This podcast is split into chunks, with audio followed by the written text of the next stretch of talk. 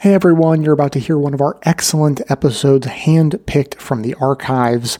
Why? Because we're on a working production break. You know how sometimes you get the day off from school, but your teacher still had to go in and prepare lesson plans or whatever it was they were doing?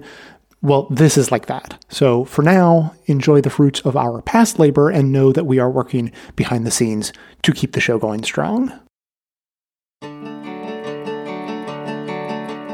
Welcome to this episode of the award winning Best of the Left podcast, in which we shall take a look at the dynamics of mis and disinformation, as well as the history of those, primarily Russia and the former Soviet Union, who have been actively using it as a weapon of information warfare against the US, the West, and democracies around the world.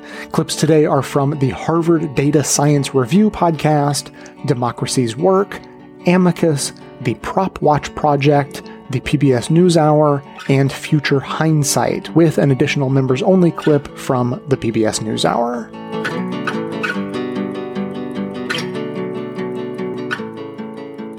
We typically talk about misinformation and disinformation as slightly different things. Disinformation is an intentional, misleading um, information. That is the person that is posting or um, amplifying knows that the information is wrong and has malicious intent. Okay. Misinformation is a little bit more innocent. Somebody maybe, maybe on Facebook sees something that is incorrect, is the result of a disinformation campaign and forwards it on to somebody else. So we distinguish those because although the end result may be the same, bad information, false information is out there, the intent is very different. And of course, that just means the strategy to counteract misinformation and disinformation are going to be very different because in one case, you have, let's call it an innocent bystander, and in the other case, you have a malicious actor. What about fake news? Where does fake news fall into these two categories? Yeah, I tend not to use that term, honestly, because it's just gotten so politicized. I think fake news, unfortunately, has meant to mean I read something in the newspaper that I disagree with. I think we should try to stick to reasonably objective measures of truth and falsehood. And I, understand I'm the first person to admit that while there are very clean things that are true and things that are false, there are a lot of things in the middle. But I think the term fake news I don't like because it tends to malign the media. And I think it tends to create mistrust and distrust of our institutions. And I don't think that benefits us as a society or as a democracy. You know, I feel like, at least for me, I really only started to hear these terms really 2016 ish. But is this, Scott, is this a new thing or is there some sort of precedent to this? There's certainly a precedent, but I, am glad Professor Farid brought up fake news. I'll never forget the first time I heard the, the term fake news used. I was watching a CNN broadcast and they were talking about, you know, the Russians were, were basically putting out fake news. And I remember saying to myself, I'm like, oh man, I know what's coming next. The next thing, Trump's going to hear it, and then he's just he's going to turn it. And lo and behold, literally an hour later, Trump's given a given a speech, and he's calling everyone fake news. And I remember thinking to myself, it was a lot like yellow journalism in the in the turn of the 19th century, when you had all these partisan papers and partisan pamphlets. You can even go back to the Revolutionary War um, and look at you know people like what Sam Adams used to do, or John Adams, or some of these people. They would they would um, you know, they would sensationalize information, is what I would say. And I think that's where fake news, maybe to use a better, better term, um, sensationalize it. There might be some truth to it, but you add so much on top of it where it becomes misinformation or right out fake. One of the examples I like to give out of the, you know, staying in the Revolutionary War is when George Washington was crossing the Delaware, one of the things his generals and his lieutenants used to tell the soldiers, like, look, the Hessians across the river, they want to kill you and they want to eat all your babies well, they want to kill him, but they don't want to eat the baby. Like that's not. But it was it was a good sensational thing, and it wasn't in a newspaper or anything. But these are the types of things where you take a little bit of truth, you put sensationalize, you can encourage people to do something you want them to do. So fast forward now, right? When we see things, especially around 2016, where people talk about you know what the police want to do to you or what black lives matter or whatever you, you basically take it a little bit too far and there's a little bit of kernel of truth there but they put so much on top of it where it just gets out of hand. And I think that's sensationalizing or that that spin on news and information that didn't come out of the last four years. That's been around for hundreds of years. So it's really uh, useful to think about these histories because particularly if anything can inform us, you know, how did they fight then? So I turn the question to Hany that at that time, do you know how, how did they, you know, fight back and particularly newspapers like the New York Times at that, at that time, how did they become a more reliable source, at least then?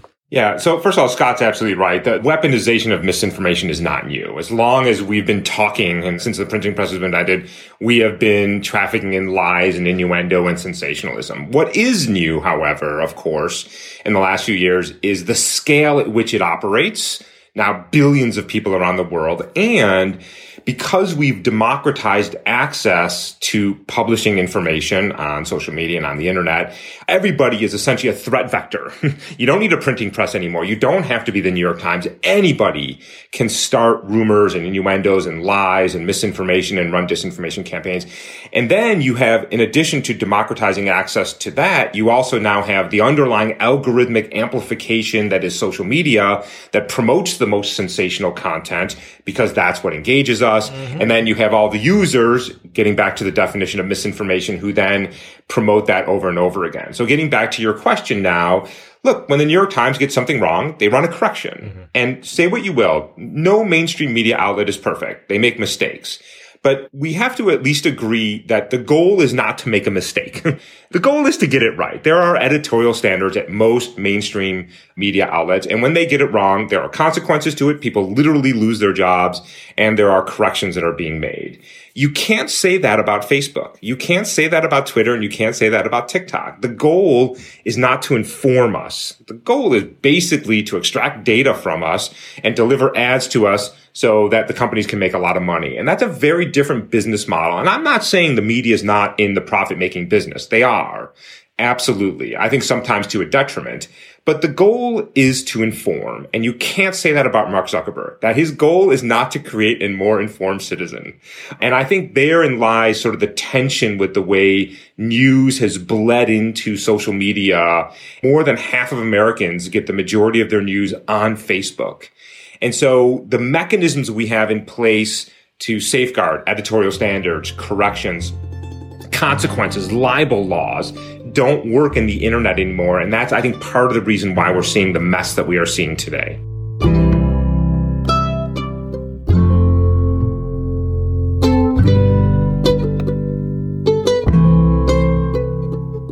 So, you know, Victor, there's there's a lot of talk these days about how do we fix the problem of news deserts or decreasing trust in the media or misinformation, all of these sorts of things. As I understand it, those issues and others like them are all kind of in your thinking downstream from a larger disconnect or, or larger conflict between the role of journalism in a democracy and the way that the media system has evolved financially in the US. Is is that a fair characterization? Yes, it is. You pretty much just beautifully summarized my entire book. So we're done then. Yes, we we can right declare, we can declare victory. But no, you're you're absolutely right. So all those problems that you just mentioned, misinformation, news deserts, just general problems about you know what's often referred to as dis or misinformation. I would refer to it as just low quality information that pervades so much of our news media system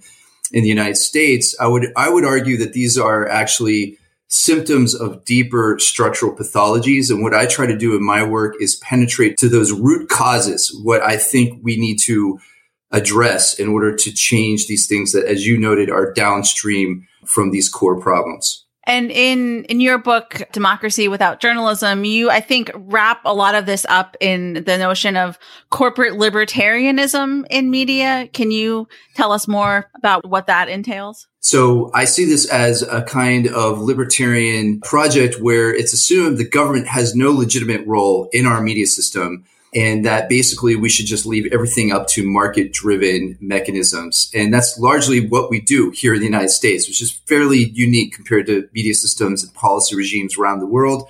So I'm really trying to flesh out that what I refer to as American media exceptionalism and argue that that's what we need to change first before we can even begin to change the policies and the media system mm-hmm. itself.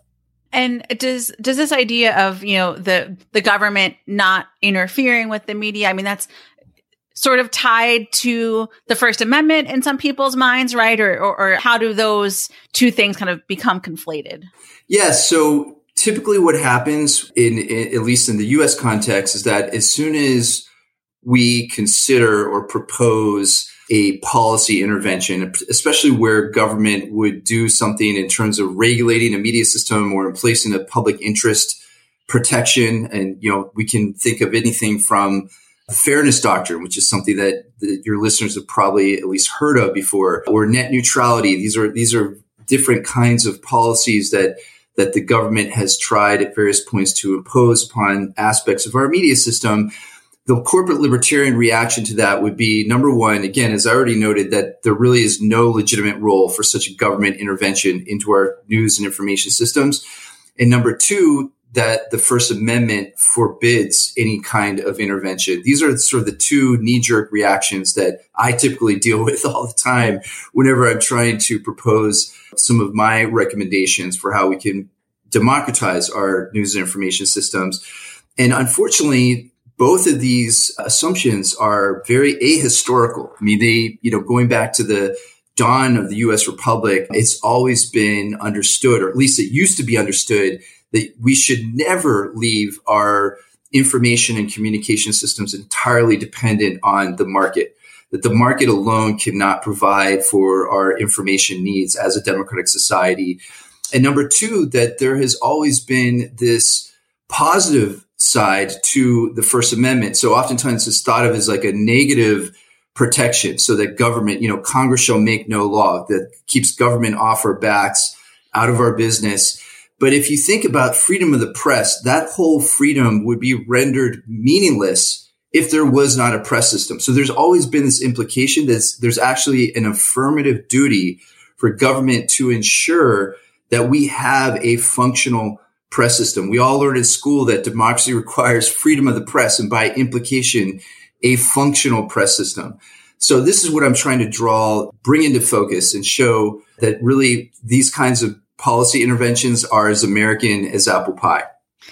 Yeah, and and you uh, talk in your your book as well. The founders uh, had some of these things in mind when they were thinking about things like the post office, right? Which was how information was was disseminated, and, and still is today, but much much differently. And uh, you know, I guess I'm wondering as you think back over this history, where do things start to go off the rails, or you know, where do we start to lose some of that notion about what government and, and really means in a in a democracy?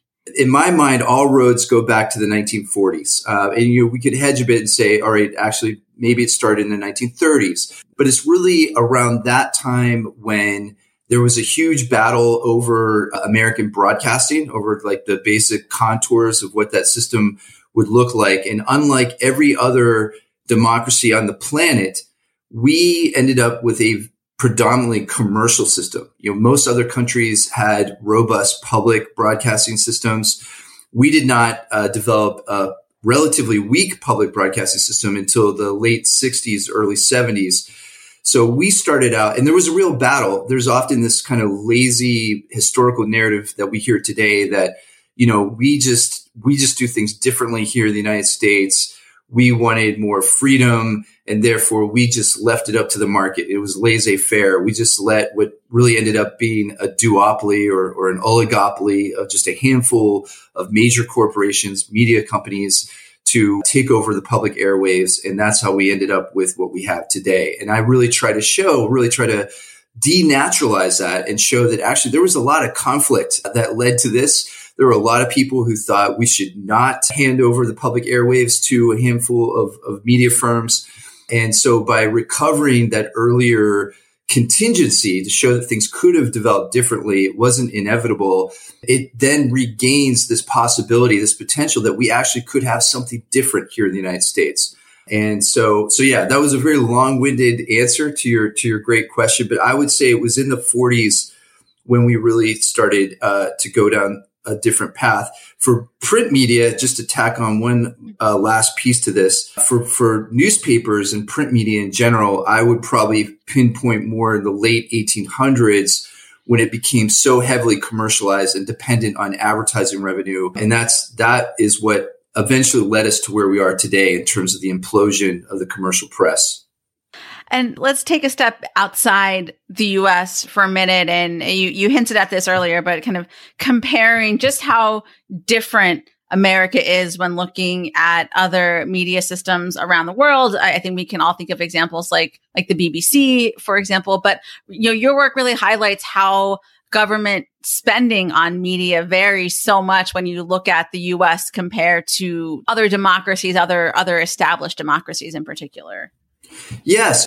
And in fact, when we look at our public broadcasting system, which again was only founded here decades after many countries had established their own public broadcasting systems, we are almost literally off the chart for how little we spend towards our public broadcasting compared to democracies around the world. We spend, it comes out to, at the federal level, it comes out to about a buck 40 per person per year towards our public media. If you throw in uh, local and state uh, level subsidies, you get it up to about $3.15. Compare that to the UK, which is upwards uh, close to $100 per person per year that they spend for the BBC. If you look at Northern uh, European countries, it gets up to close to $200 per person per year. And it really shows. I mean, not only do they have very strong, robust public broadcasting systems that puts ours to shame. And I, I should be clear, I like NPR PBS. I like Big Bird, although Sesame Street has been leased off to HBO, of course. So it's been, it's gone corporate. It's been privatized. But, you know, we have to be, we have to look at the, the real structural difference. And another key point here is that, you know, oftentimes there's a kind of libertarian reaction when we talk about public spending towards our media in the United States. It's assumed that this will lead to totalitarianism. You know, that any sort of publicly financed media system will become a, a mouthpiece of the state. But actually, study after study, and, and, including one that I just co-authored with Timothy Neff, shows that strong public broadcasting systems positively correlate with strong democracies. In fact, the strongest democracies on the planet have the strongest public broadcasting systems. So they are not sliding towards totalitarianism. And this is one of the reasons why I advocate for more public spending for our own news media system here in the United States, especially as the commercial press continues to structurally collapse. Sure.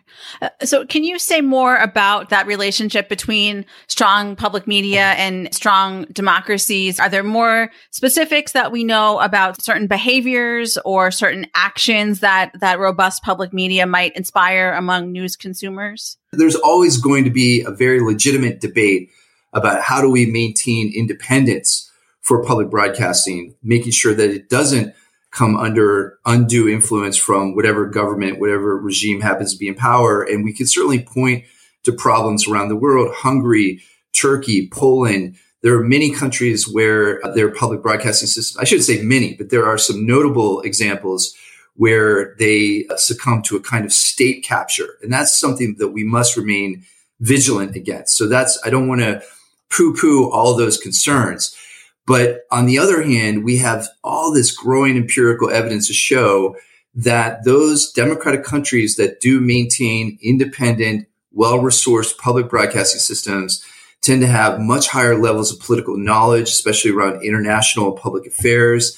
They tend to see uh, less extremism, more open mindedness towards immigrants, immigrant communities, more pluralism, what Europeans call media pluralism, we would call media diversity but just in, in terms of diversity of, of views and voices.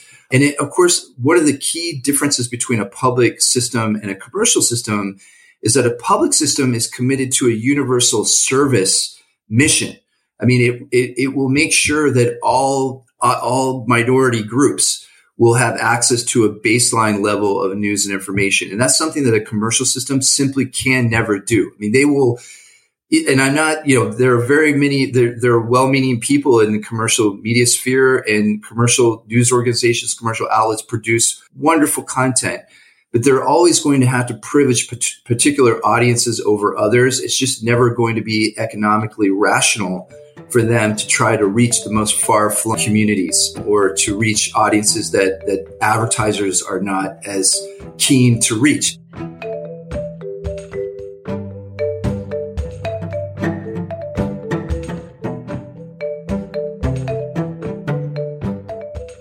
So there we were in person on stage in Washington, D.C. It was February of 2020. And we ran through a bunch of potential catastrophic election scenarios that could go wrong with the upcoming 2020 election.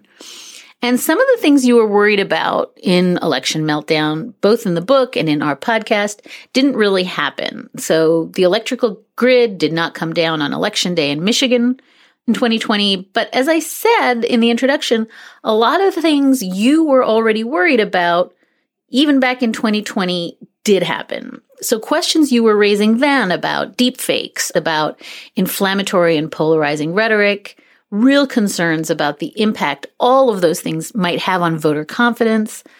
Some of those things really do form the spine of this new book. So I think I want to start with the somewhat, forgive me, cheeky question, which is, you were already pretty darn worried about many of these things before the 2020 election. Could the subtitle of Cheap Speech just have easily have been, you thought things were bad the last time? Well, I guess what I'd say is that Election Meltdown was an overly optimistic title for a book. Where I miscalculated in thinking back on Election Meltdown and all the many ways that things could have gone wrong, and as as uh, Ukraine is back in the news, I'm thinking about how the Russians practiced first on Ukraine with their attack on the electrical grid before they were spreading disinformation. They were spreading it there before they were spreading it here. I think the miscalculation that I made was assuming that if we could pull off an actual well run election, that the kind of energy that there would be to spread false election speech, to, to say that the election is stolen or rigged, would just simply lack the energy and collapse. And that's not what happened. It turned out that we had a much harder time running a free and fair election in 2020 for reasons which none of us could have imagined, which was we were running an election in the middle of a pandemic. And even so, it was run remarkably well. We had to make a lot of changes. More people had to vote by mail. Polling times had to be changed. Primaries had to be moved. And yet the election was maybe one of the best elections we've run in the modern period. And, and it was certainly among the most watched to make sure that it was fair. And yet Donald Trump 400 times between election day and November 23rd claimed falsely on Twitter that the election was stolen or rigged or, or, some variation on that. And the end result is that here we are now, well past the election, right? And already looking towards the next election.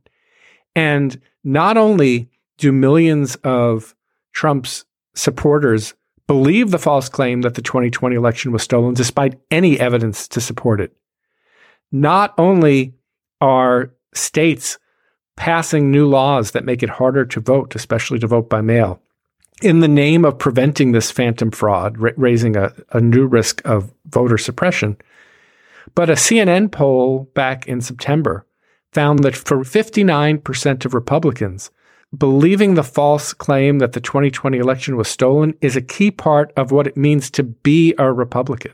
That is, buying into the big lie is part of the Republican identity. And so, what I didn't realize is how much the power of unmediated lies about elections could permeate even absent a kernel of truth. And that really shows how fragile our election system is and the confidence in that election system is because it really depends on losers' consent, on the ability of an election system to produce a result that not only the winners, but the losers accept as legitimate. My follow on question was going to be why this pivot from all of the complicated machinery of elections in your last book to questions about speech and lying. But I think you've just answered it. And the answer is you can have the most highly functioning, immaculately pristine, working election machinery. And if the lies somehow subordinate all that, it just doesn't matter how good the election systems are. And I think what you're saying is that's why the pivot, that the speech, and I think the attendant loss of sort of dignitary or reputational harms for lying. And I know you talk about that in the book, but that stuff in the end can swamp everything else. And it's so inchoate. It's so hard to articulate because it's just not the same as saying people in Georgia stood in line for seven hours, right? It's something that is both everywhere and nowhere, and you're trying to pin it down. Well, you know, the, the book started off, and I had a, a, a draft of the book done before the January 6, 2021 insurrection.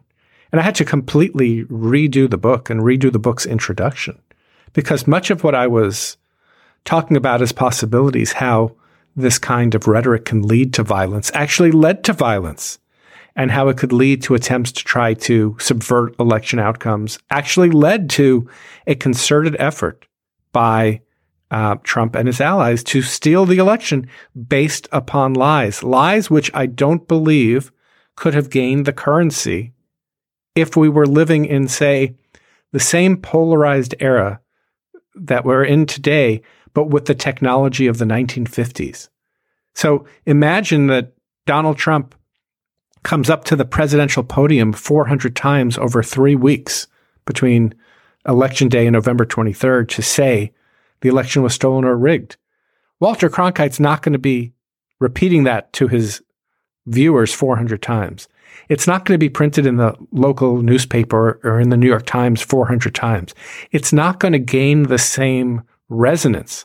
And there are not going to be Facebook groups or the ability of people who buy into conspiracy theories not only to find each other and to egg each other on, but to be able to organize for political action. And so while there are many benefits to our current system of communication, we have the knowledge of the world in the palm of our hands. We can organize for positive action. There is a dark side, and the dark side is one that attempts to be a demagogue, attempts to undermine election legitimacy, just have much more fuel in this communications regime than they would have 50 or 60 years ago. It, strikes me listening to you, Rick, that one of the conversations we had a lot around the 2020 election was the weird byproduct of having this massively decentralized election system in the United States, which turned out to be actually a perceived weakness that was a strength. Part of the reason the system held is because it's so decentralized. And I, am finding it really ironic that one of the things you're saying about the media, and I think this is descriptively correct, is that part of the problem is that it is so decentralized. And you mention in the book that Walter Cronkite example, you know, we don't all trust anything anymore. There is a third of the population that believes that every word in the New York Times is a lie. And here you have a problem where, as you say, the decentralization of the media solves a lot of problems.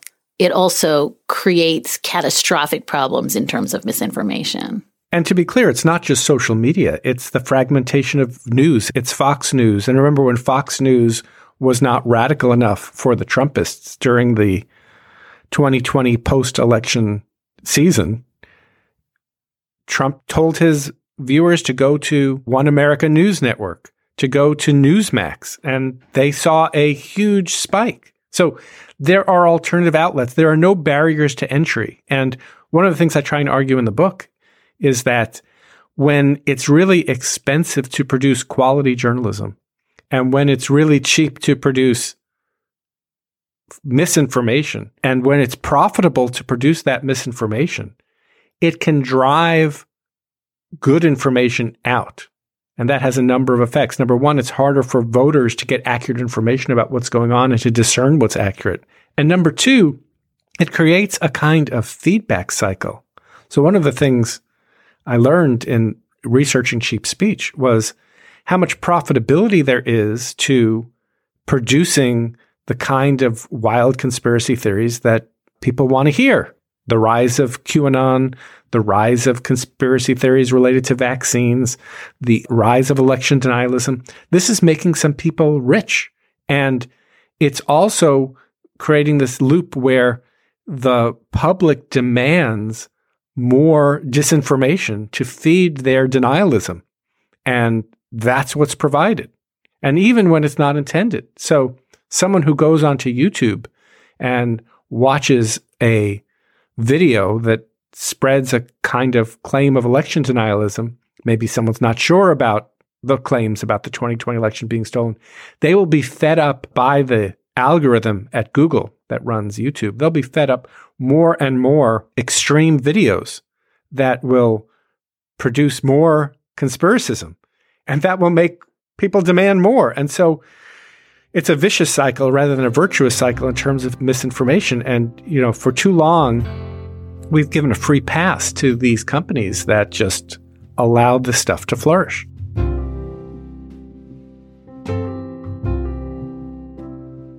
Our ad system respects your privacy, but if you'd like to get rid of them entirely, we would love to have you as a member of the show. Members enjoy an ad free version of the show, as well as bonus episodes and bonus content in each regular episode, plus extremely handy chapter markers that help identify and navigate the clips. Sign up for membership at bestofleft.com slash support.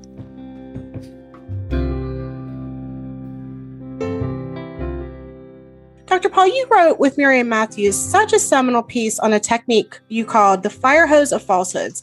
Can you briefly map out for us the key elements that make up this technique?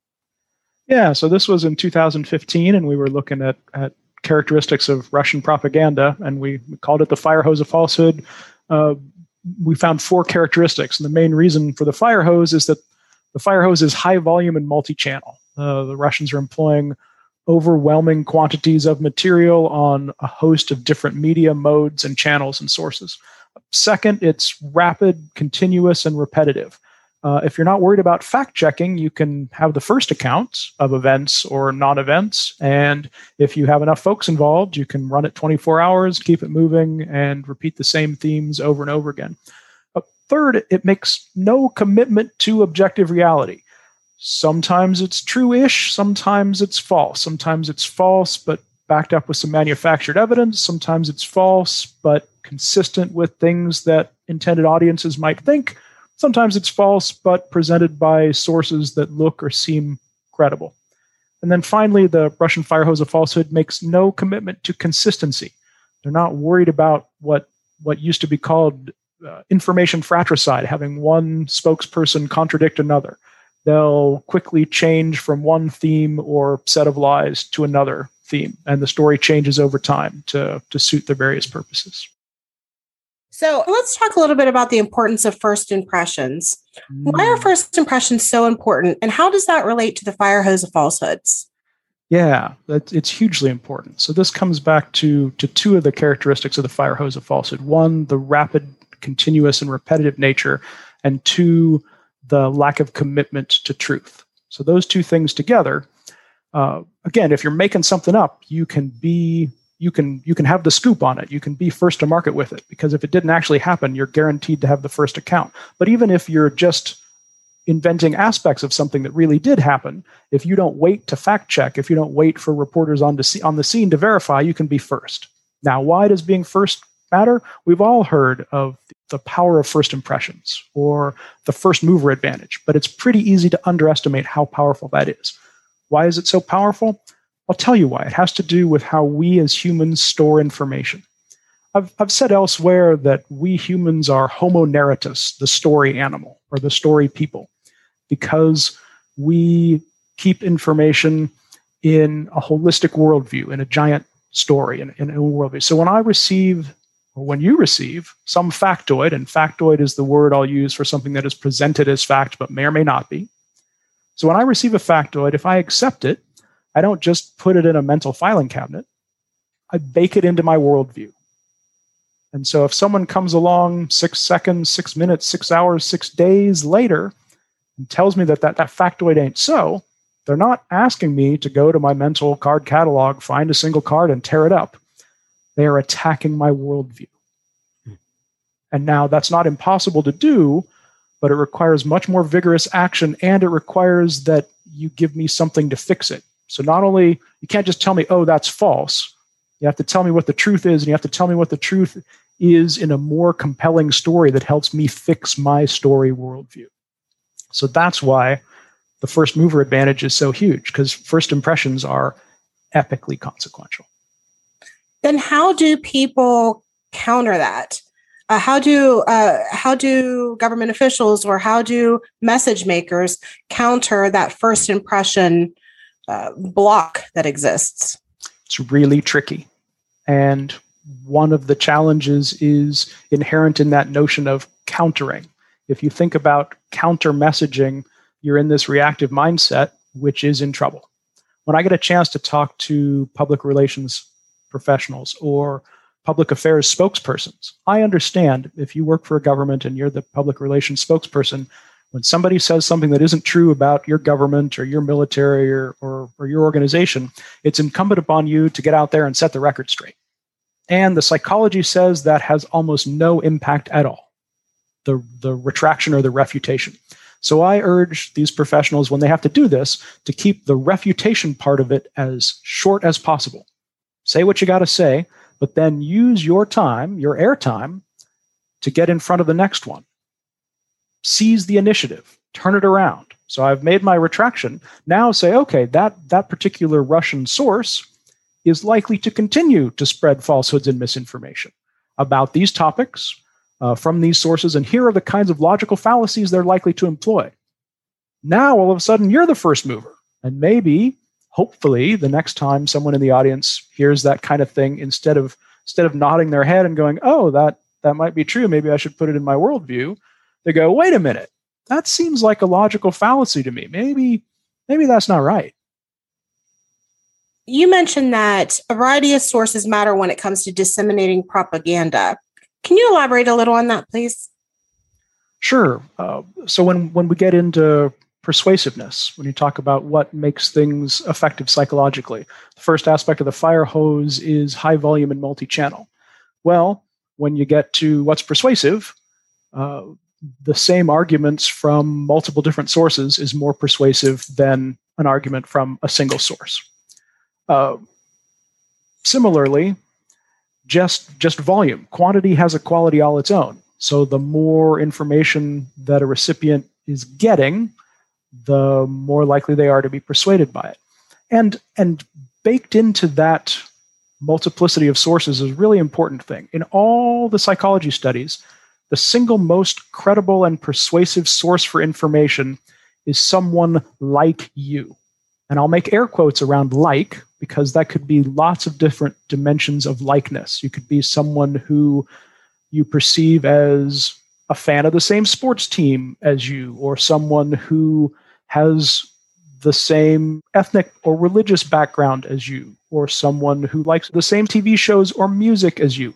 Whatever dimension of likeness it happens to be, if you perceive someone as like you, you perceive them more credibly. So, what does that suggest for volume? well, what are the odds for any given member of the audience out there in the ether that a single government spokesperson has characteristics that make them like that individual, or that one of hundreds or thousands of managed Russian personas, or the various anchors on RT, or the various trolls in the comment sections, all these different possible sources what are the possible probability that one of those individuals is more like any one member of the audience than a single government spokesperson? You discuss the dark art of internet trolling. What purpose does trolling serve for those employing it? Sure. So, trolling can refer to a couple of different things. Uh, one is just being a jerk on the internet, but the other is having or managing multiple personas or personalities on the internet. So when we talk about the famed Russian troll farm, the Internet Research Agency, employees there would manage a host of different personas and personalities to pursue their objectives. And so they contribute to that first characteristic, the high volume, because each individual seems like multiple channels. But coming back to just being a jerk on the internet, that can actually serve Russian purposes too, because part of of what Russia wants in this space is what some authors have characterized as a war on information. They don't just want to be influential, they want to attack and undermine the credibility of all sources.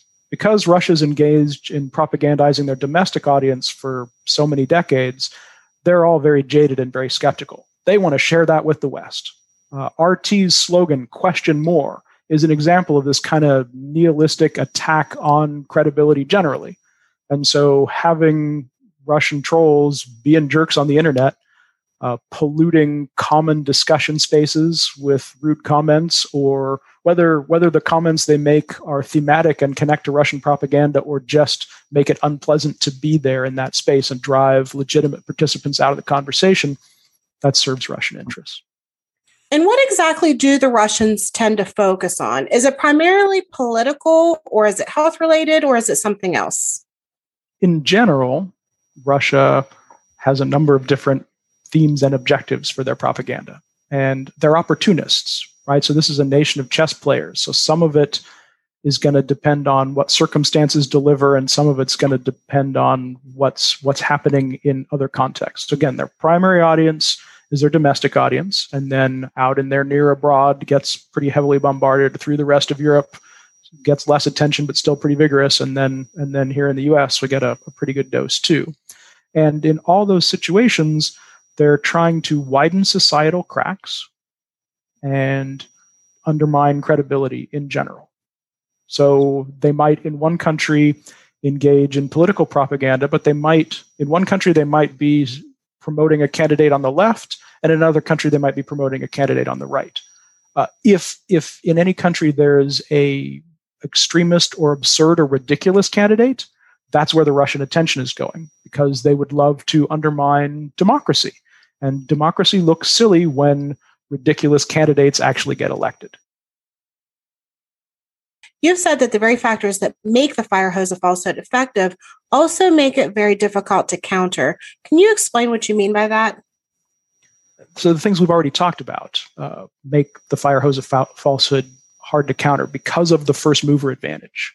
That's that's challenging uh, because official spokespersons are limited in the the number of channels and the volume that they can get after. But I do have some suggestions. I'm not all bad news. Uh, there, I've got I've got several suggestions for for countering the fire hose of falsehood. And since it's it's got this fire hose imagery, I'll, I'll if you don't mind, if you'll indulge me, I will torture the water metaphor a little bit.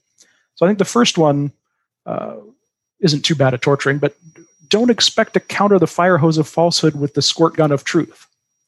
If the Russians have high volume first, low volume and late after the fact isn't going to cut it. And, and following in that vein, put raincoats on those at whom the fire hose will be directed. And I think this this fits well within your organizational mission. This is about uh, preventative things, uh, forewarning, naming and shaming, some kind of prophylaxis, uh, exposure not just of the falsehoods, but of the propagandists and their mode and their intent. So helping protect and increase resilience and awareness and intention amongst audiences with inoculation or forewarning. Then, third, don't try to swim upstream or don't point your flow of information directly back up at the fire hose. If you want to counter propaganda, be thoughtful about the effects and the consequences of, of, of, propaganda. Some false information is false but inconsequential, and some false information is false but incredibly consequential. Pick your spots. Find the falsehoods that are concerning or that are against your interest or your collective interest. And rather than focusing on countering the propaganda, focus on countering the effect. So, if, for example, you're the United States or some other NATO partner, and you see that Russian propaganda is undermining confidence in NATO in a specific country, rather than going after the propaganda, which you may want to do, but rather than focusing on that, do something to bolster confidence in NATO in that same audience. And then, fourth, just increase the flow of positive information, increase the flow of true information. We need to compete. Uh, right now, the information environment is flooded with Russian and other propaganda. Let's let's amp up the level of true and, and virtuous and persuasive information. And then finally, and I guess this is specific to, to government audiences, let's put kinks in the hose. Uh, can we pursue terms of service violations or FCC violations or other kinds of things against the propagandists to reduce their access to these channels.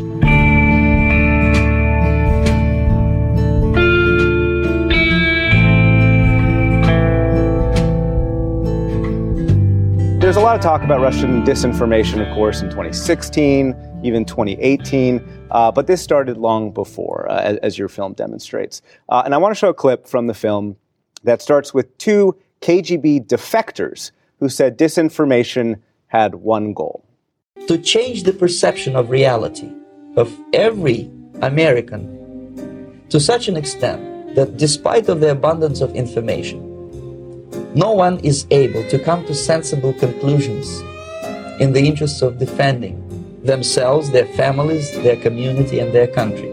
Within the KGB is a department that specializes in planting false stories and forged documents. We know it was run from Department A, right at the top of the KGB, and it had a multi million dollar budget. At least 15,000 people who, in the Soviet Union and outside of the Soviet Union, are involved in that kind of actions on regular and daily basis. 15,000 people creating disinformation, stories as seemingly crazy as the U.S. created AIDS. And many of them were super creative. I mean, we're talking about planning fake stories in communist newspapers in India, in South America. We looked at the AIDS campaign, which was launched in 1984, and we found newspaper clippings uh, planted by the Soviets about this story in 80 different countries. Did it work? I mean, did those stories end up in the U.S. press? They worked in the sense that they were toxic and they were successful in that they sowed chaos and uh, even some of the cases, like the AIDS one that we examined, uh, there are millions of Americans who still believe in that hoax today. Another conspiracy is JFK was killed by the CIA, also created by Soviet origin. Um, let's talk about the responses to that, because for a long time the U.S. didn't know what to do. Uh, and then President Reagan came along, right? Yeah, President Reagan changed the policy when it came to di- disinformation. Uh, before Reagan, the thinking went that if you respond to a fake news story, you dignify it. And that's actually something we've heard a lot in the past few years. Um, but Reagan came in and started throwing punches right away. And his policy was basically, we're going to take this on and we're going to expose it. And he started a team in the State Department called the Active Measures Working Group. Active measure being the term that the Soviets used to describe their own campaign. Exactly, their disinformation campaigns. And this was basically a counter group. Uh, it wasn't funded lavishly. Some of the people worked part time but they were really motivated by truth and they worked day and night uh, putting out the fire hose of falsehoods put out by the Kremlin. It was a painstaking process. It took them six years to debunk the AIDS conspiracy, but they did it with many, many reports. And um, one of the really uh, heartwarming scenes in our film is we interviewed a woman who's now retired, but she led that team in the 1980s, and she tells a story that that report ended up in the hands of Mikhail Gorbachev, the premier of the Soviet Union at the time, and he was forced to apologize uh, about the AIDS conspiracy to Reagan. So let's fast forward to today and, and perhaps some of the solutions to fake news, some of the solutions to disinformation uh, today. And I want to play a clip uh, to tee that conversation up uh, from right near the end of your series. And here's the kicker the things that make democracy good, living in an open society with a free press and political diversity, those are the things, weirdly, that make us vulnerable. Any country with an authoritarian leader and limited freedom of speech, they're the ones with the advantage right now. Which kind of raises the question that maybe only history can answer. Can the good guys ever win? You absolutely never win. Never. This problem is going to get a lot worse before it gets any better. The next few years are going to be worse than the last few years. And they will continue using it, regardless of what we say here in the discussion, regardless of, of the outcome of the discussion uh, and investigation. But we will not always be losers in this game. There will be victors here and there. It's only when we quit the game quit trying to expose them, that we lose. It's only when we quit the game that we lose. So there's a lot of talk about the media aspect to try and solve this, right? Fact checking, media literacy, good journalism. Then, of course, there's the social media aspects, the tools that the Russians and others have used to spread disinformation much faster now than they have in the past. Can social media companies do this alone? Certainly not. I think they've failed at that opportunity over the past four years. These attacks started in 2013, 2014, and they have taken some baby steps but it's not enough and it's not being treated with the urgency that the that the crisis demands. So I think it's time for the government to get involved. But the U.S. doesn't think this way, does it? It, it? it, doesn't think of disinformation as some kind of battlefield, right? Whereas Russia does think of it that way. Yeah, and it's not military warfare, but it's still warfare. It's disinformation warfare. That's and, certainly how the Russians see it. Oh, for sure. I mean, they operate in a constant state of wartime. And we, our politicians, are elected for uh, idle peacetime. The way they define that wartime, the adversary is still the United States and the West, and an attempt, whether it's disinformation or military, right, to try and weaken the transatlantic alliance and try and weaken the United States and the West from within. Yeah, as the old spies will tell you, America is uh, target number one, enemy number one. And when you can fracture and weaken Western countries, both from their international alliances and even within by sowing chaos, then you can bully countries one on one as opposed to taking on the entirety of the West when it's unified. And that is what disinformation does, right? Very effectively. I don't want to simplify the solution, but it's one that we need to be grappling with much more aggressively as opposed to the current state of American politics, which is even trying to come to terms whether or not these attacks happened.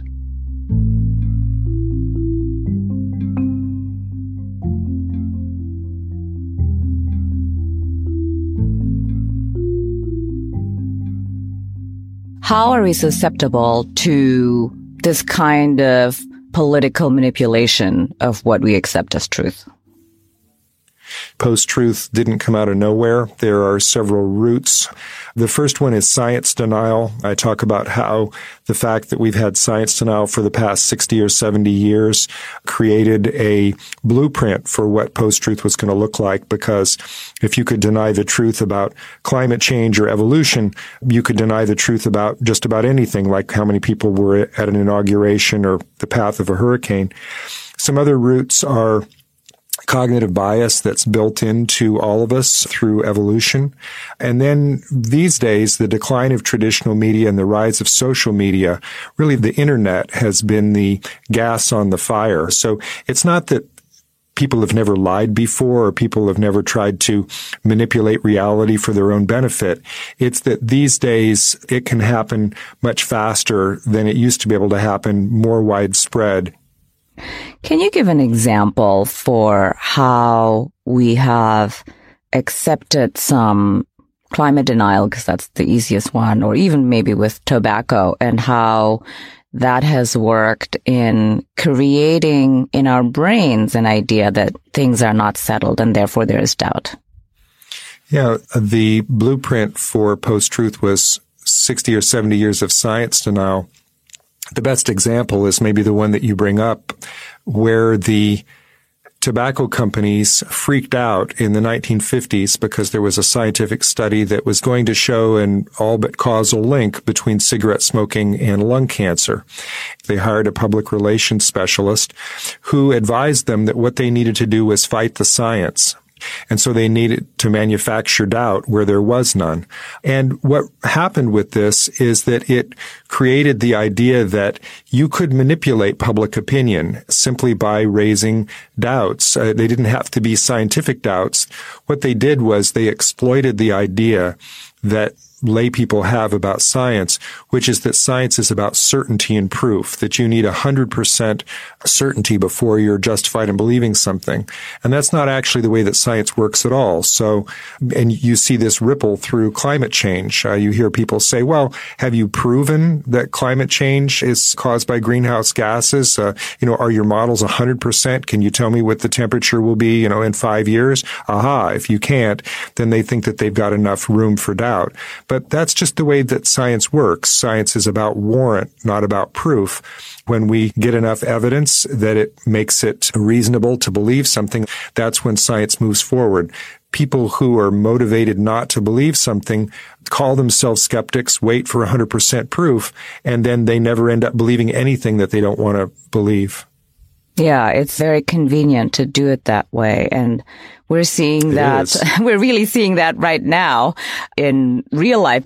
Before we get there, I wanted to talk about what you said on the demise of traditional media and the fragmentation of the news industry together with the rise of social media. But let's start with the idea or the reality, I should say, that we now have partisan media outlets and they pursue essentially profit. Whereas in the old days, it was that the news was only half an hour of a network's time and they had investigative reporting and they basically told you what's right and what's wrong and what's true and what's not. And once you had CNN and Fox News and MSNBC, they have morphed into purveyors of opinion as opposed to facts. And one of the things that they do is they present both sides of an issue and give false equivalence. Can you explain what false equivalence is? Because I think that's very ill understood. Sure. Uh, I think you're absolutely right about the, the history, the way that things have gone. The news media used to be that news was a loss leader for the stations. Uh, they had news divisions because their broadcast license said that they needed to do work in the public interest and the entertainment is where they made their money. After CNN, they discovered, well, you can make money on news and let's try 24-7 news. Well, then all of a sudden you've got to make money on it. It's much more expensive to do actual news, uh, investigative reporting than opinion. And so the opinion sort of took over. And the false equivalence that you talk about is important, especially for science debates. If you look at the way that the news media used to present science topics, and they still do to some extent, you would find a split screen debate where they would have somebody from the National Academy of Science talking about the importance of climate change. And then you'd have some climate denier who had a website and a following, and they would give them both equal time to talk. And then at the end, make it sound like it was a debate and look at the audience and say, you decide. That's maybe the worst possible way to present it because they're making it seem as if there's doubt where amongst the scientists there really isn't any. One reason that this happens is because the news media have always been uh, allergic to the idea that they would be accused of bias. And the simplest way to show that you're not biased is to let both sides talk. But here's the problem. The halfway point between the truth and a lie is still a lie. Yet it, objectivity in journalism doesn't mean that you're indifferent between truth and a lie. It means that you don't want to leave your audience less well informed after they finish watching your program than they were in the beginning. The media has changed a little bit the way that they do science reporting now, but they still, with uh, factual matters, are bending over backward too far to show that they're not politically biased and in some cases not reporting the truth. Yeah. Yeah. So the media right now, instead of uh, facilitating the truth by really doing objective reporting, they instead do this both sidesisms in a reduced manner, of course, but still, when you do that, you confuse the public. So what would it actually look like? What would be good, truthful reporting, let's say, on the signs of climate change? Okay, there's a brilliant psychologist named George Lakoff who has a model called the truth sandwich, where he said that when you are reporting on a, a factual matter, that's uh, in dispute. What you should do as a journalist is present the truth, then present what the person said that was a lie, and then fact check the lie. There's a way to make it clear that you don't present it as if both sides are equally credible. Reuters had a story a few months ago in which they found that climate change was now at the five sigma level, which means that there's only a one out of a million chance that the climate change deniers are correct. So why would anybody give equal time to that? If you think about it, they don't give equal time to flat earthers They don't give equal time to people who claim that we never went to the moon. There are other sides of all sorts of debates where the facts have been settled a long time ago. But the, the, other side, if it's not based on any sort of warrant, any sort of evidence, any sort of reason, it doesn't deserve to be on the news. Yeah, well said. I think this leads me perfectly to my next question about fake news. What is fake news and how does it fit in with post truth? These days, some people have said that we should stop using the term fake news, and I push back against that. Some people think that we shouldn't use the term because Trump has made it a, a term of derision that he uses against the mainstream media, which is a tactic of post-truth. I think that we need to keep the term, but realize what it really is. Fake news is news that is intentionally false. There are several different motivations for this. And in the 2016 election, we saw this. We saw propaganda out of Russia. We saw fake stories created in the United States about Hillary was dying or just things that people make up out of whole cloth and put it out there because they know that a certain number of people are going to click on it. And You can never correct it fully once the, the misinformation has gotten out into the mainstream. And that's why fake news is so powerful there's a hidden danger to fake news. Fake news is not just when you report something that's false and hope that somebody will take it as true just the very existence of fake news can have an effect where when the information stream is so polluted with false stories, people can become cynical and just stop believing that there's any such thing as truth at all outside of political context. And remember, that's the goal of post-truth. The goal of post-truth is to make people so cynical and just so uncertain and used to the chaos that they begin to believe that they really can't find the truth. One of my favorite quotations on this is by the uh, Holocaust historian Hannah Arendt, who said, in an ever-changing, incomprehensible world, the masses had reached the point where they would at the same time believe everything and nothing, think that everything was possible and nothing was true. That's the problem, right? Fake news is a tactic of authoritarians, you know, within the context of post-truth to try to get people to give up on the idea that they can know the truth because then the population's easier to rule. It creates an environment that is not conducive to democracy. That's absolutely right. If you'll indulge me, I've got a, another quotation from Hannah Arendt. She says, the ideal subject of totalitarian rule is not the convinced Nazi or the convinced communist, but people for whom the distinction between fact and fiction, true and false, no longer exists. Hey, members, we have reached that magic moment again where everyone else is getting kicked all the way to the end of the show, whereas you have more bonus content to enjoy. So, as always, thanks for your support. Russian disinformation campaigns aren't confined to attempts at tampering with U.S. elections. In fact, they're rife in countries once ruled from Moscow. Some former Soviet states have tried to suppress the propaganda by banning Russian television stations and even limiting the use of the Russian language on their domestic channels. But as NewsHour Weekend special correspondent Simon Ostrovsky reports, one country, tiny Estonia, which sits right on Russia's western border, is trying a different approach. His story was produced with support from the Knight Wallace Reporting Fellowship. This is the Bronze Soldier, a monument commemorating the Soviet Union's victory over Nazi Germany in World War II. Prior to 2007, it was prominently situated in the center of the Estonian capital, Tallinn. But when it became a flashpoint for competing nationalist narratives, it had to be moved. The Estonian authorities moved the statue here to a military cemetery on the outskirts of Tallinn. But according to some of the wilder reports in the Russian media of the time, this statue doesn't even exist. The bronze soldier has been cut into pieces and taken to an unknown destination. This photograph appeared on the internet and immediately went around the globe. This is what's left of the monument commemorating Soviet soldiers.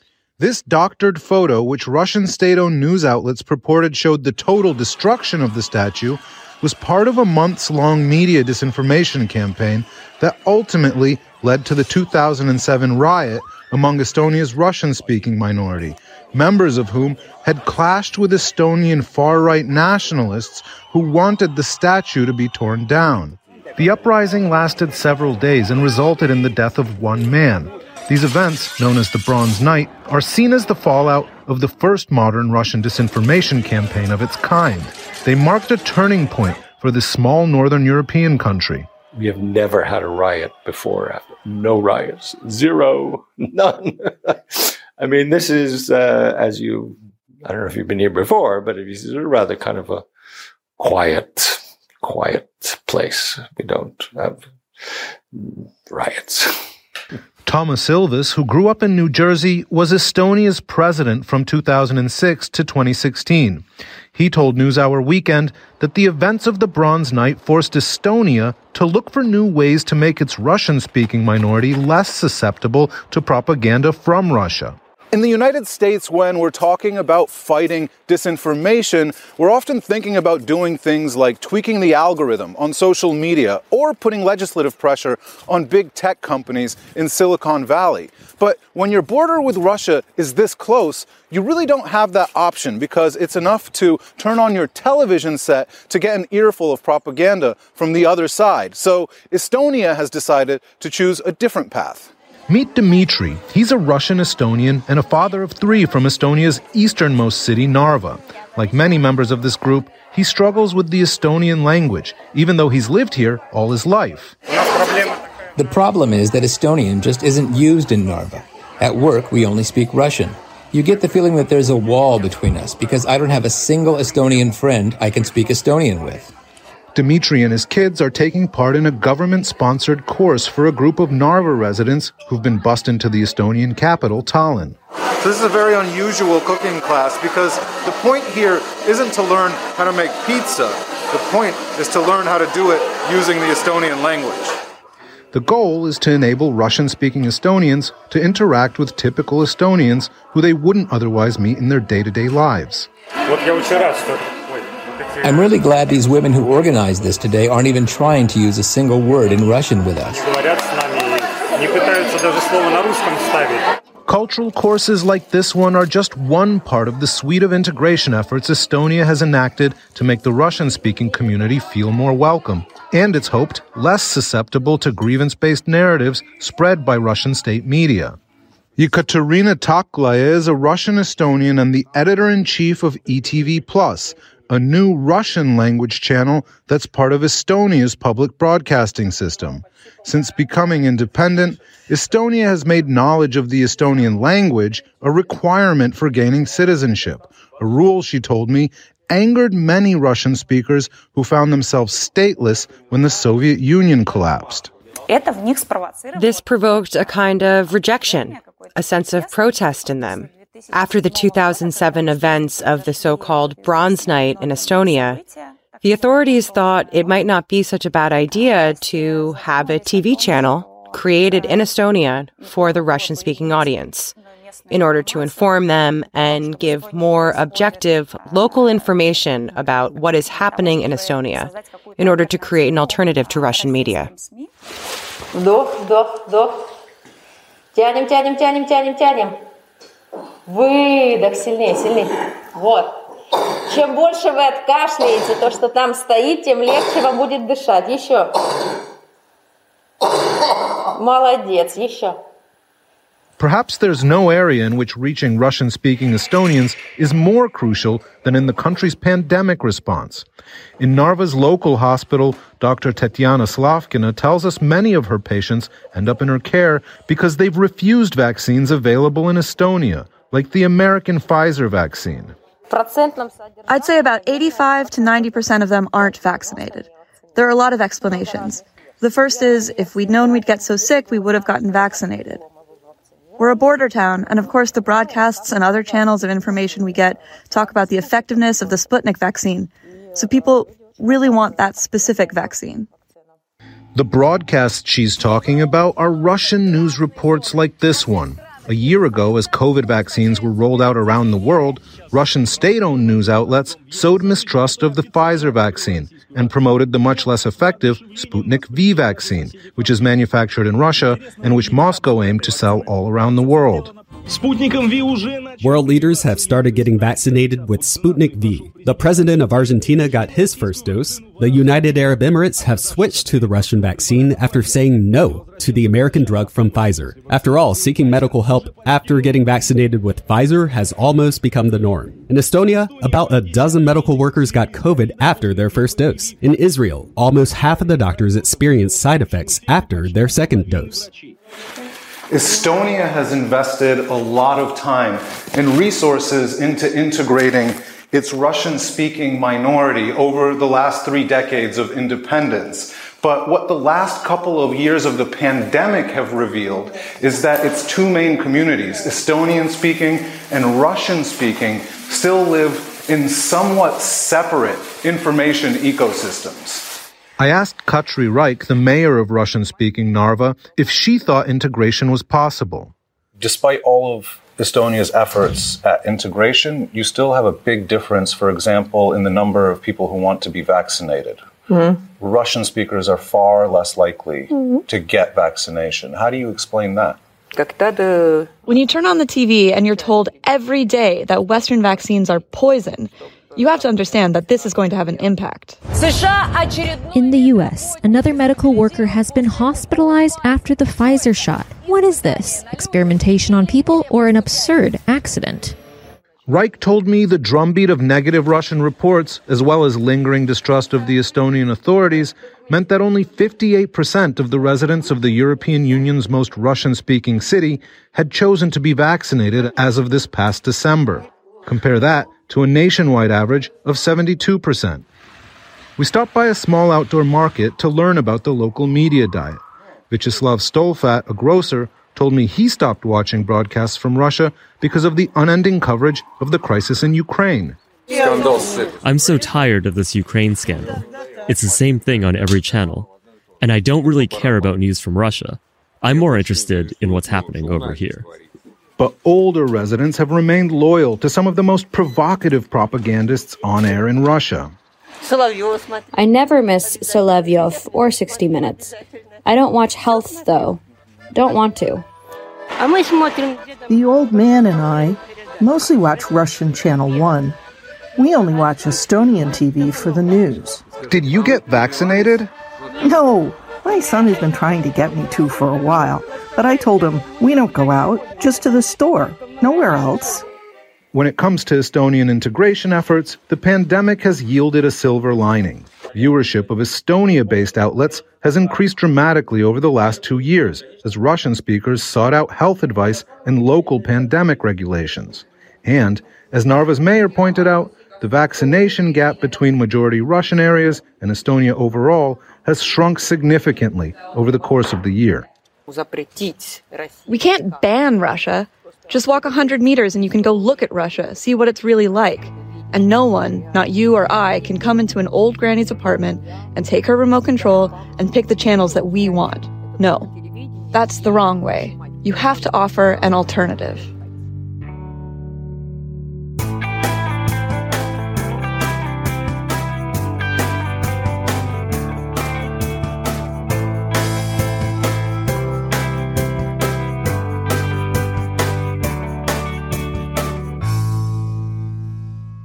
We've just heard clips today, starting with the Harvard Data Science Review podcast explaining mis and disinformation and the history of sensationalized news. Democracy Works looked at the dangers of for profit media and the absence of well funded public media for democracies. Amicus looked at the resilience of the big lie about the 2020 election and the impact of profit driven media. The PropWatch project broke down the psychology of the effectiveness of disinformation. The PBS NewsHour highlighted the U.S. efforts to counter Russian disinformation, and Future Hindsight looked at strategies to overcome disinformation. On that note, we're also including resources of our own in the show notes today, so please check those out.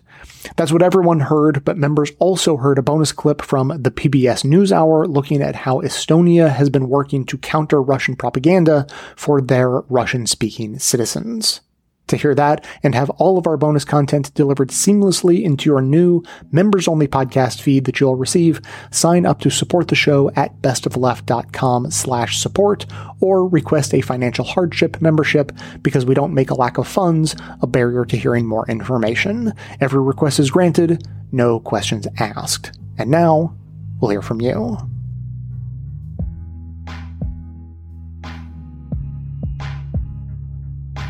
Hey Jay, this is Alex from Maryland. Regarding your thoughts at the end of episode 1473 on the Democratic Party, I don't disagree that the Green Party is a bit of a trap, electorally speaking. They seem more interested in public troll campaigns every presidential cycle than in running candidates in small local races that are actually winnable which would be a necessary step towards building a viable party. However, you seem to minimize or ignore the real dangers of continuing the demonstrably failed strategy of trying to take over the Democratic Party. You also ignore a fundamental difference between left and right wing radicalism. On the Democratic side, we've seen that the party is significantly more resistant to change than most of us first imagined, both in terms of policy and of people. We can exert significant pressure in the primary campaigns and extract policy endorsements that were previously unimaginable.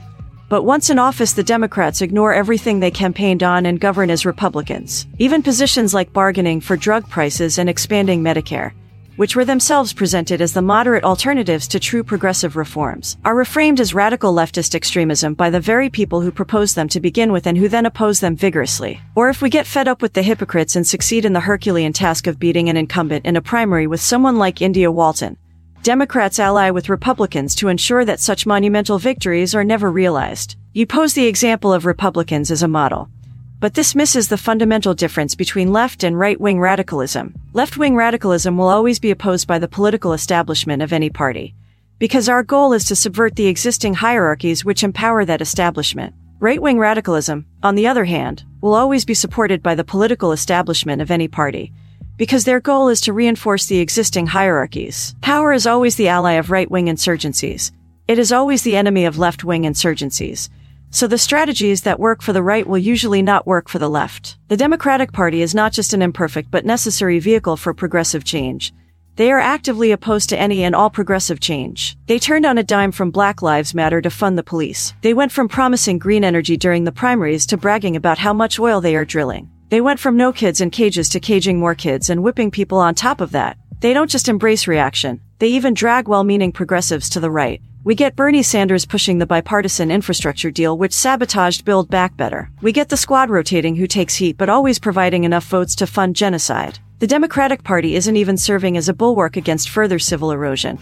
They have been promising to write Roe into law my entire life, but refuse to act even in the face of the anti-abortion movement enacting full-scale Christian fascism all over the country. So what's my theory of change? As you love to say, I am actively trying to avoid becoming doomer pilled, but I can't escape the conclusion that, at the very least, Things will still need to get significantly worse before they can get better. I think the Democratic Party cannot become the vehicle for change we all need until it gets absolutely destroyed in at least one election cycle. I think the out of touch, corrupt dinosaurs blocking change need to get their electoral asses handed to them and lose credibility forever, so that those of us who actually want a functioning government instead of predatory wealth extraction can take the reins. In the meantime, we need to actively build community power independent of political parties. When we have fully realized resilient community networks, taking over the Democratic Party will be possible. This will not be easy, but hard and possible is better than familiar and impossible. And plus, if society does continue to collapse around us, such community networks are our only chance of survival. I'll be the first to admit that my words outpace my actions here,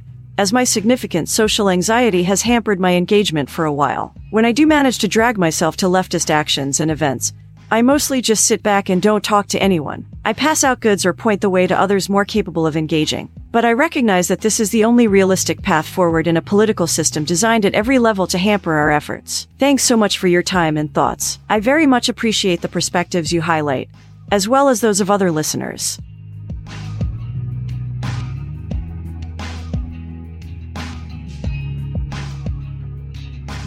Thanks to all those who called into the voicemail line or wrote in their messages to be played as voiced mails. If you'd like to leave a comment or question of your own to be played on the show, you can record a message at 202-999-3991 or write me a message to j at bestofleft.com.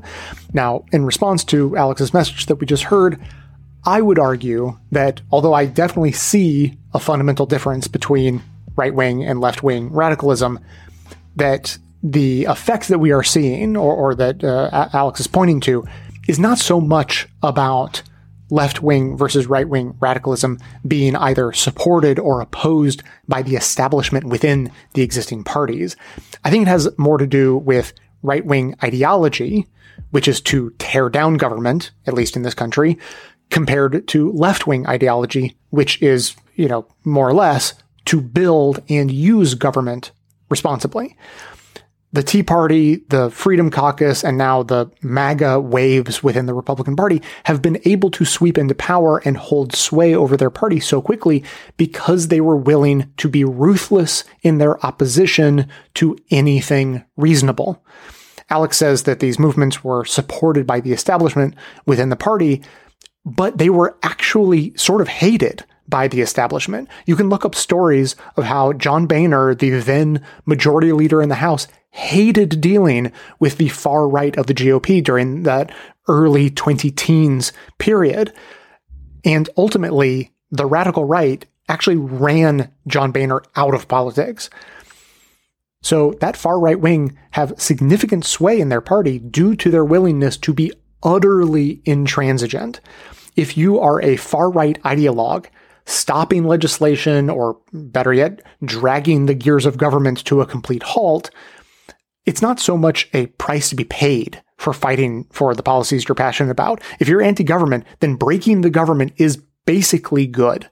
So, what Alex is seeing as the establishment welcoming in the radical right, I think is actually more a function of their willingness to use their harmful radicalism to demand the establishment bend to their will, whereas less radical conservatives of a bygone era who came into Congress would be more willing to compromise. Now, on the flip side of that coin is the progressives who get elected and then seem to become more moderate. This, I think, is the manifestation of the natural inclination of progressives, which is to reduce suffering whenever possible in the short term and the long term, trying to balance those interests. Yes, Bernie, the squad, and others certainly vote for bills and even publicly advocate for the passage of imperfect and sometimes downright bad legislation but I think it's less about them having been absorbed by the moderate Borg of the Democratic Party and more about calculating that that poor legislation they're supporting is better than no legislation in terms of reducing suffering. And I think that makes instinctual sense to most people on the left, from moderates all the way to radicals.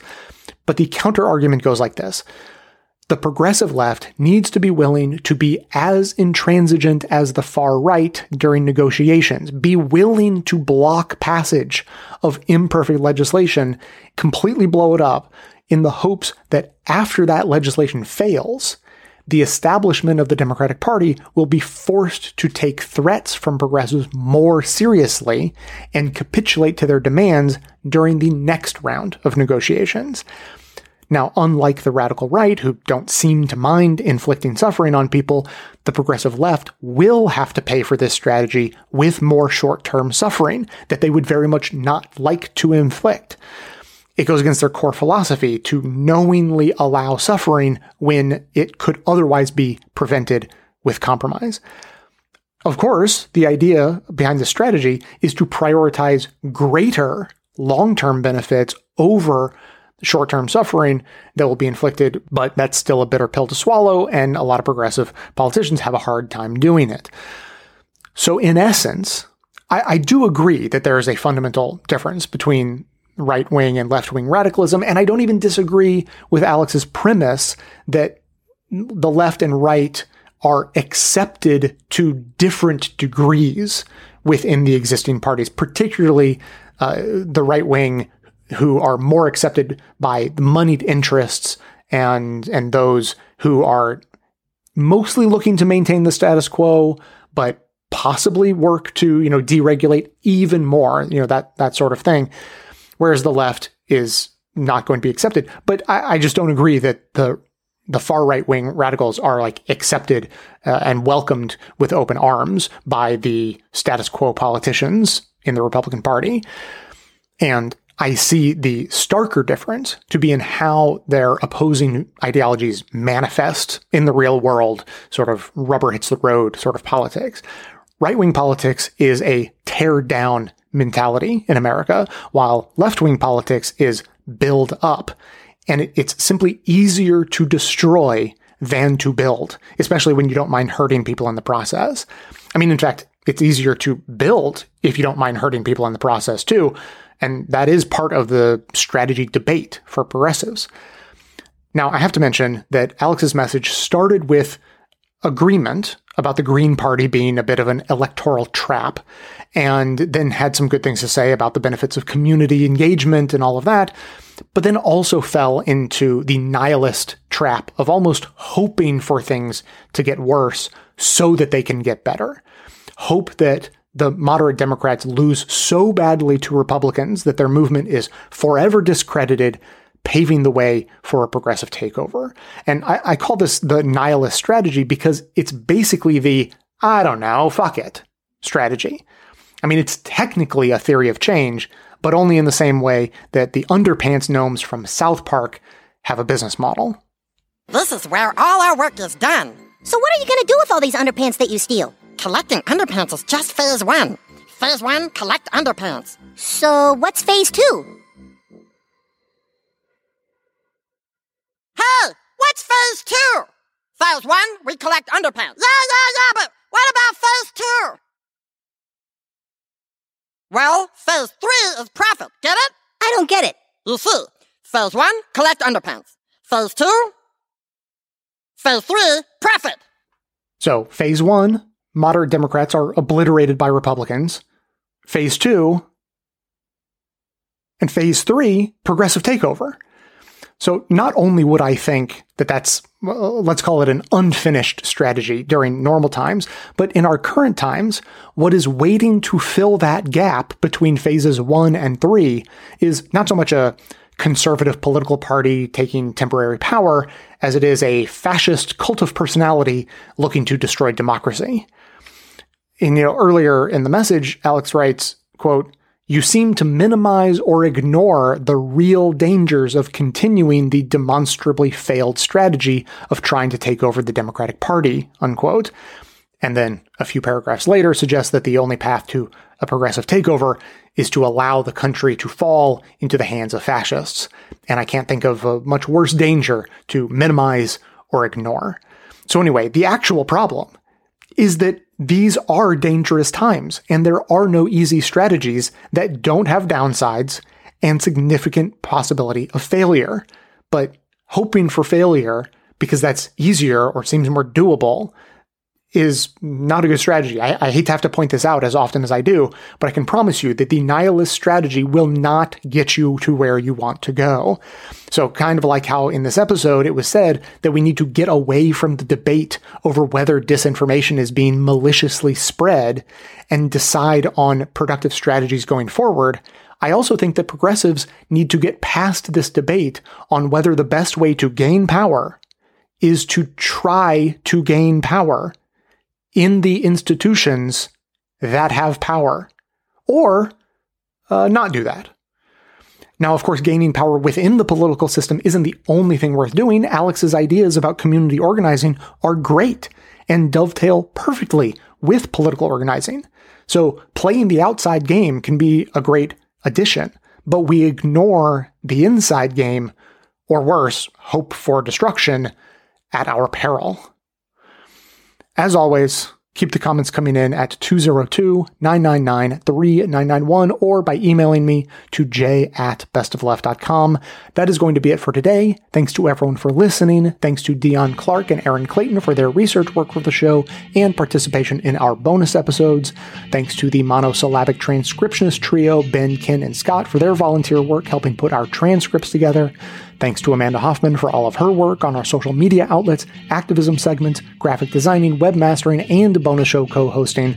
And thanks to those who support the show by becoming a member or purchasing gift memberships at bestoftheleft.com slash support through our Patreon page or from right inside the Apple Podcast app. Membership is how you get instant access to our incredibly good bonus episodes, in addition to there being extra content and no ads in all of our regular episodes, all through your regular podcast player. So, coming to you from far outside the conventional wisdom of Washington, D.C., my name is Jay, and this has been the Best of the Left podcast coming to you twice weekly, thanks entirely to the members and donors to the show from bestoftheleft.com.